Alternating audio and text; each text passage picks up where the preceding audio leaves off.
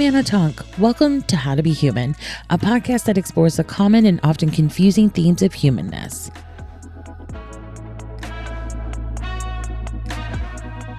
Hello, we all meet again. I'm trying, this is take two because I'm at my mom's house and her internet is notoriously unstable. Much like my mindset, JK, JK. So, where have I been? What's been up? I talked about having surgery, but I didn't really I didn't say what surgery I had, and that was kind of on purpose, I guess. Mostly, I think it's really tempting with a podcast or anywhere where you can like talk to people to sort of process out loud and process in real time. And I didn't really want to do that. I felt really clear about what I was doing. I felt really clear about the surgery I had. I just was like, I wanted to keep a really pristine mental space. So that's part of why I hadn't discussed it until now. But now that I'm almost a week out and it hath happened, I feel like talking about it with y'all. So, what surgery did I have? What did I do? About a week ago, I had weight loss surgery. I had what is called a vertical gastric sleeve or a gastrectomy. The average stomach is the size of a football, and I reduced mine to the size of a banana. And I didn't come to this decision lightly. And I would say it's almost been about 42 years in the making. JK, JK, but it's probably been 20 years in the making. I've considered it before and thought, no, the first time I really considered weight loss surgery, I wasn't far enough out from cancer treatment and hadn't been you know, cancer free for long enough, they recommend you're at least five years out. But when I went in for surgery, or when I went in for my consultation for surgery, I was at the highest weight I've ever been as an adult. And I mean, that's not the coolest, but that was kind of neither here nor there for me in a way, as weird as that sounds. It's never been about the weight, you know?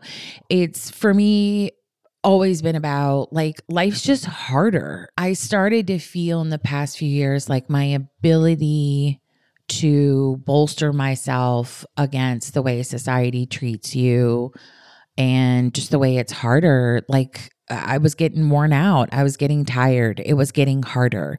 Emily McCombs has a great piece in Buzz, I think it was BuzzFeed. She gained, I think, 70, 80 pounds during the pandemic and wrote this really great essay about it and said she's like no problem with her body or being fat. She has problems with the way that society treats her. And I really align with that. And it also for me i got worn out that it felt like sort of like a boundaries consent thing. I got so tired of people like giving me unsolicited dieting advice or making assumptions or the things they would project. I mean it's just like it's really cuckoo bananas. Like just because you have extra weight on your body doesn't mean that it's a free for all. I just don't understand why in American society like that's the direction we take it. Like, oh, you're fat, that means I can say and do anything I want to you. I, I mean, it's not quite as literal as that, but it's like not as far away as one might think. So, what really sort of brought things to a head, and I share this just because I've felt really lonely I would say the majority of my life being one of the bigger people in the room almost at all times, you know? So I share this to anyone else who might be feeling that way.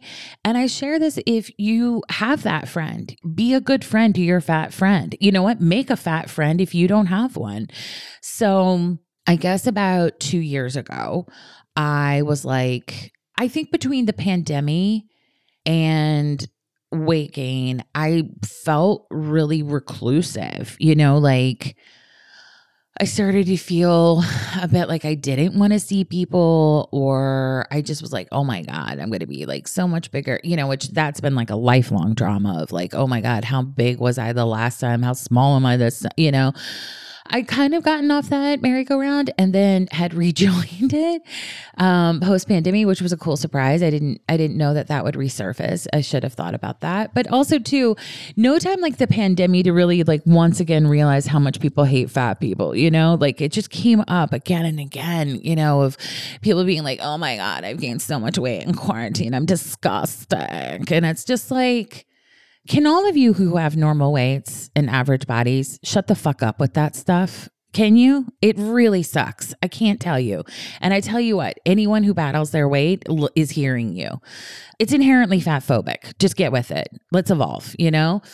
I'm going to be a little feisty on this one, I think. Anyway, so I guess now two, three years ago, I realized I was becoming a little bit reclusive, agoraphobic, if you will, of just like, between it feeling weird to emerge and feeling very large as I emerged that I had started to hear about semaglutide, which is the the drug that is in Ozempic and its weight loss, you know, possibilities. And I was interested. So I went to the doctor, and lo and behold, not only did I get Ozempic, or maybe I didn't get Ozempic at that time. No, I got metformin. Anyway, I started the process of getting diagnosed as diabetic. Surprise, surprise, I'm diabetic. So I had to deal with that. And I'll be honest, like the first year of my diagnosis as diabetic, I basically went into denial. I didn't know what to, I just didn't really know what to make of it. I was still producing insulin.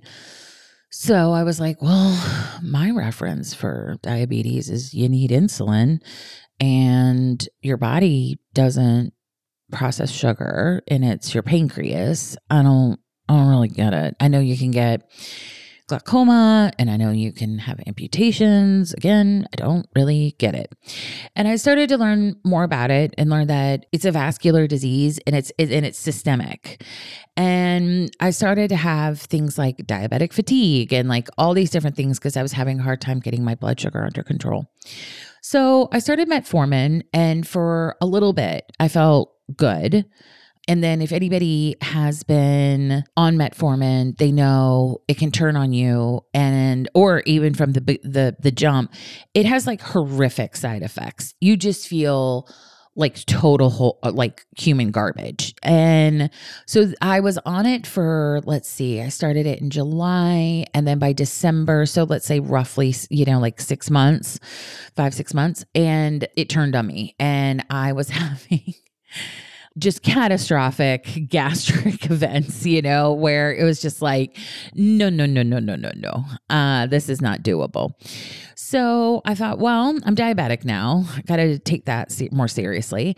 Let me go to an endocrinologist. Went to a highly recommended endocrinologist, got on Ozempic, and then like my whole life went down in flames. That's not totally true. I mean, I'm. something y'all should know about me is I like to exaggerate. That's not totally true, but it's not far off. I felt horrible.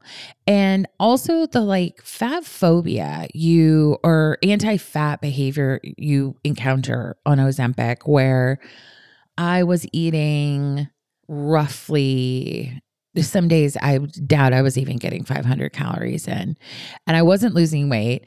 And my endocrinologist is just like being kind of shitty and like, well, you know, the Ozempic's not, it's not a thermogenic. Like, it's not to like burn your fat. And I'm like, I'm aware, but like, shouldn't I be losing weight if I'm only eating 500 calories? And at that point, I probably wasn't losing weight because my metabolism was just crawling.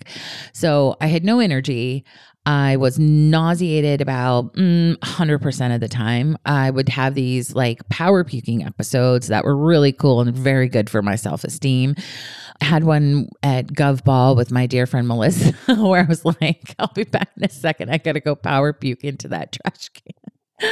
oh my God. When you say it out loud, you're like, wow, you were insane. Why did you do that?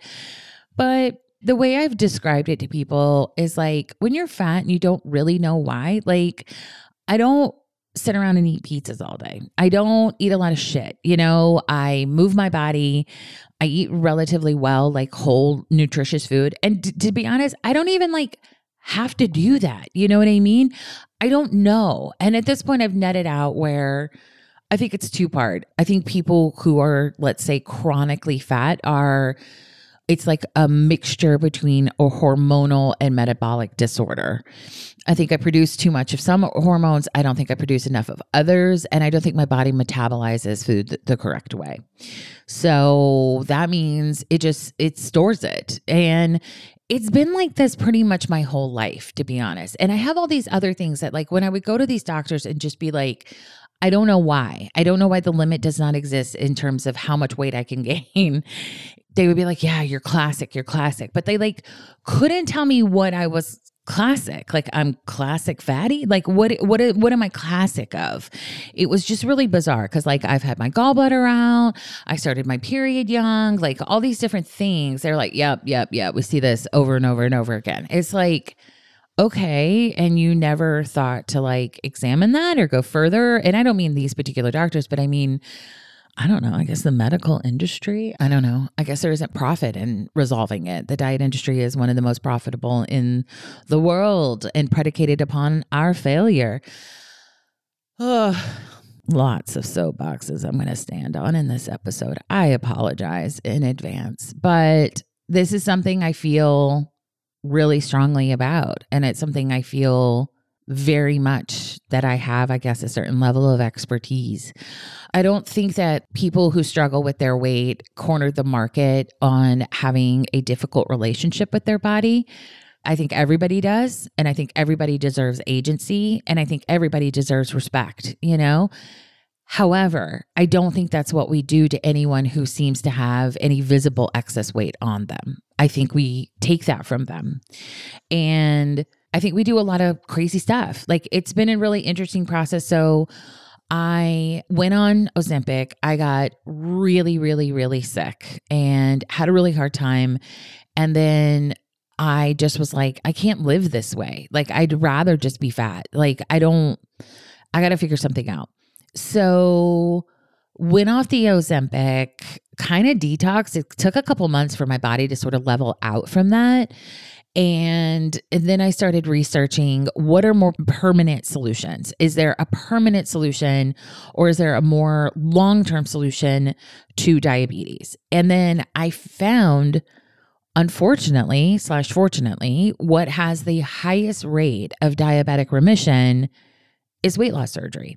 And I was like, well, well, well, we meet again, you stupid fucking surgery. And I started investigating it and I went to NYU and I was really impressed. And before you can even get a consultation with them, you have to attend a seminar. You have to take a quiz to like say you understood the seminar. And I was impressed by that. I didn't feel any form of pressuring.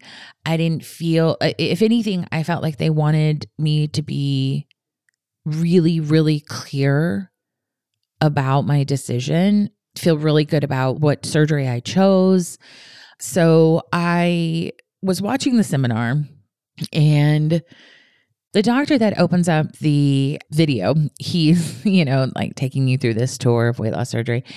And he's like, You might have noticed, like, I don't sound like other doctors. I'm Aussie. But another reason I'm not like others is like, I've had the surgery. And I was like, What a brilliant reveal. And I did appreciate like they have a really comprehensive approach. And if you do surgery with them, you're sort of under their care for a year and you have a lot of resources and they're really, really, really dedicated to your success. And they also really explain a lot of different things that what sounds sort of punitive or crazy leading up to it. Like you may have heard if people do weight loss surgery, they have to do a pre op diet. And it's a liquid diet. And I did it for three weeks. And let me tell you, it is not a party, but it wasn't that bad. I know. I can't believe I'm saying it. I can't believe I'm saying it on a microphone recorded that will live in perpetuity. But it wasn't that bad you are on a thousand calories and it was really really illuminating and i started to also feel really mentally clear and I mentioned it to my therapist. I was like, I feel really strangely mentally clear. You know, I already felt really clear about this decision. You know, I was working really hard to keep like my mental state pristine, you know, like leading up to this because I just really felt like I needed to. And she was like, it's the deprivation. I was like, oh, really?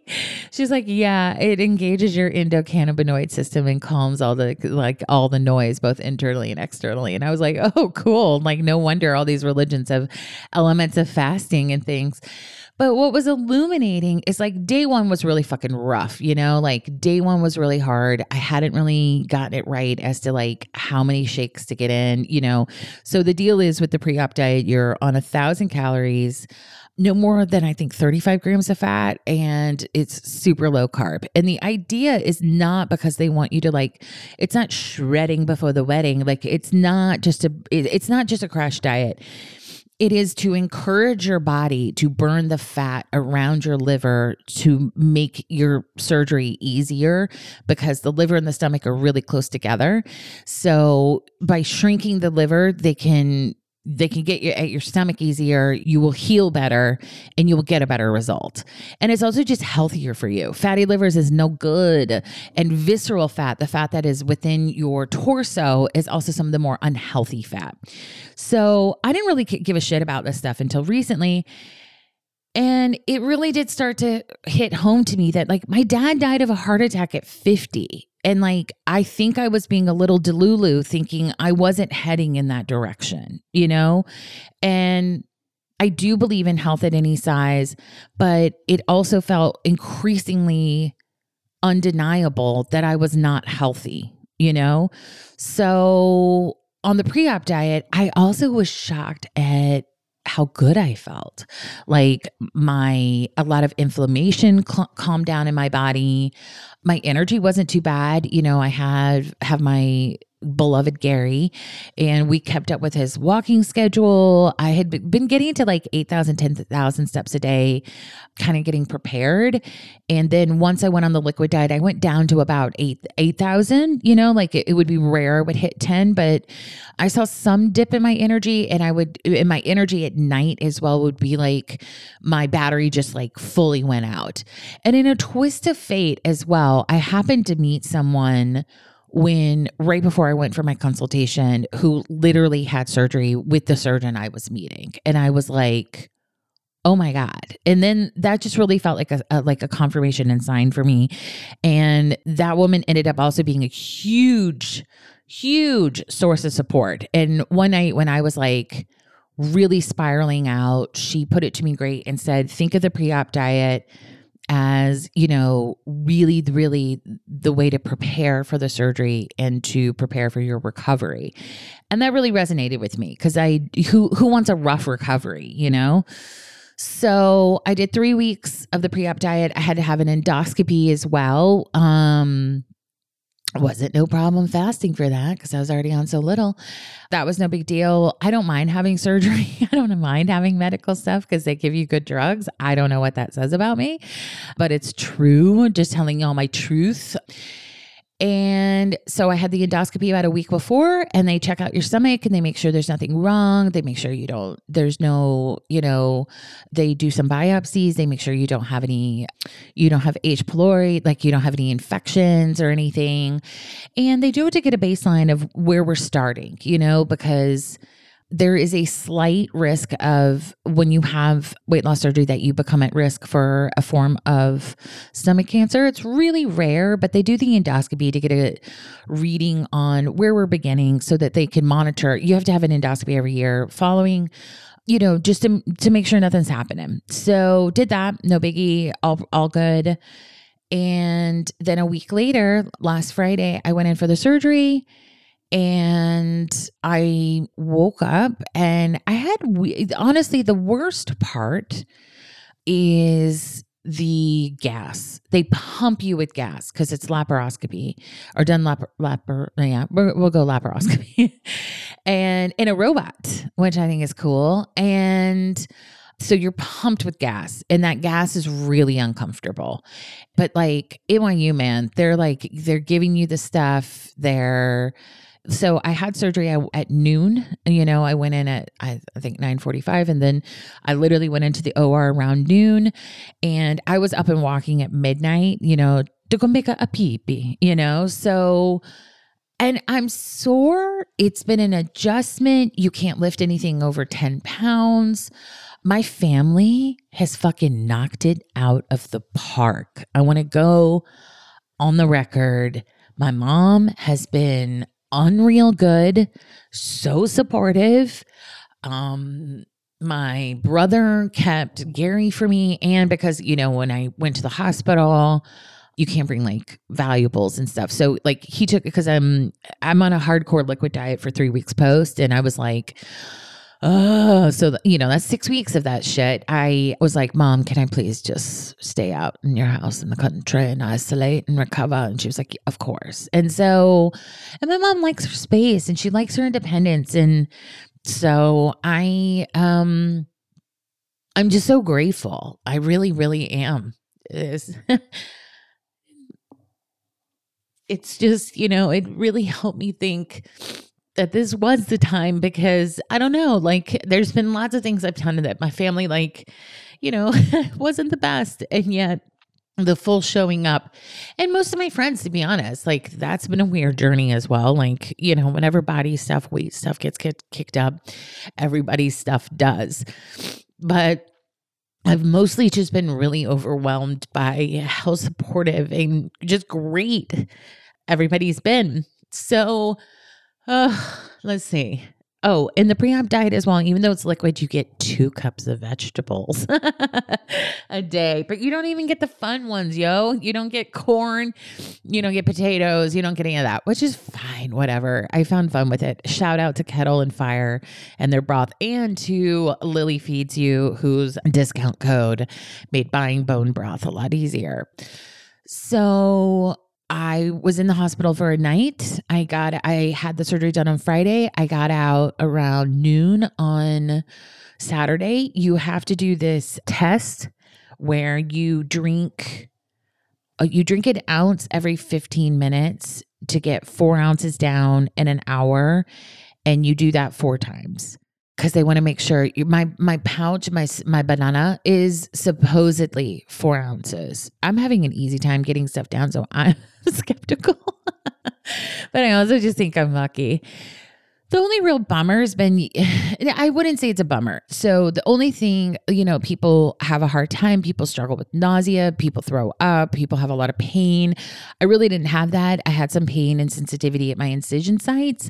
I have one, you have one incision that's larger because it's where the robot goes in and it's where your stomach comes out. That has a stitch into my abdominal muscle. So, that one's just a little bit more tender. But literally, I'm almost a week out and now they, they don't really hurt, but they're, they're itchy because they're healing. You don't have to fool with them. You know, like you you you're able to take your first kind of dressings off in 3 days. You can shower immediately when you get home. And now I'm just kind of waiting for the Steri-Strips to fall off naturally. So you can't take a bath or, you know, go into a pool, ocean. You can't swim, you know, anything because, you know, they just have a ton of bacteria, unfortunately, which is such a bummer because my mom has a pool. And I'm just like, how are you going to let me be in this like place for three weeks and I can't get in this pool? But whatever, whatever, whatever if anyone's curious, I ended up losing roughly 22 pounds on the the pre-op diet. So that's 22 pounds in 3 weeks. It's a lot, but it also was encouraging because it's like if you're going to go through all this bullshit, then it better be worth it, right? You know? And also too, my blood sugar, they told me I could go into diabetic remission within days after the surgery, which I was like, I don't even know how to wrap my mind around that. But sure enough, my last blood glucose result before I left the hospital was within 17 points of normal. I haven't been that close to the normal range in three years. And I previously was having blood glu- glucose results that were in the 300s. So to be close to 100 within like 24 hours is uh, unfucking real to me. So I left the hospital on Saturday, was on liquids, had no real diet, uh, I mean, no real appetite for like a couple days. That was kind of my fear of like, I have this special tum, you know, I have to be really cautious about it. And the big thing and why you don't eat post surgery Again, it's not to punish you. It's not for weight loss goals. It's to let the seam of your new stomach heal.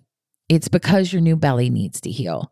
And that was confusing to me. And what they're trying to avoid is the weight of anything hanging out in your stomach, stressing that seam. So, you might have heard things called like leaking. Leaking is caused when someone eats something, it tears the new stomach and tears the new pouch, and then you get like almost like a form of septicemia. And then, which I want no part of that you know and when i would ask them like is there anything you think like what's the most important thing you think anyone doing this needs to know everybody was like do not eat post surgery follow the guidelines i was like wow it's pretty unanimous. So that's why you're sipping things. That's why you know clear liquids. And then 3 days after post op you move you can move to protein shakes and things like that and it took, I mean, really, today's Thursday, yesterday was Wednesday. Um, Wednesday was the first day I was truly like hungry and had to stay on top of my hunger. And I've never really drank protein shakes before now. I just always was like, I'm not enough of an athlete. Like, I don't need it, you know? I feel like if I was going to join a cult, it'd be the cult of protein because I just am like so impressed with what it can do now. If I stick to drinking shakes and I pace myself and and really prioritize getting the shakes versus just like broth or or herbal tea or th- you know like that's sort of what the trick is. You have to balance your protein intake with your your water. But overall, so far, I have no regrets. I feel pretty good. If anybody has curiosity about it, I'm happy to answer your questions. I did mine at NYU Langone. I saw Dr. Schwack and I feel like this has given me confidence. This has given me, it's deepened my relationship with my body. I feel like it's allowed me to reset my relationship with my body and connect to it in a different way. And I'm just grateful, grateful, grateful. So if you have questions, let me know. Um, that's what I've been up to. Bye.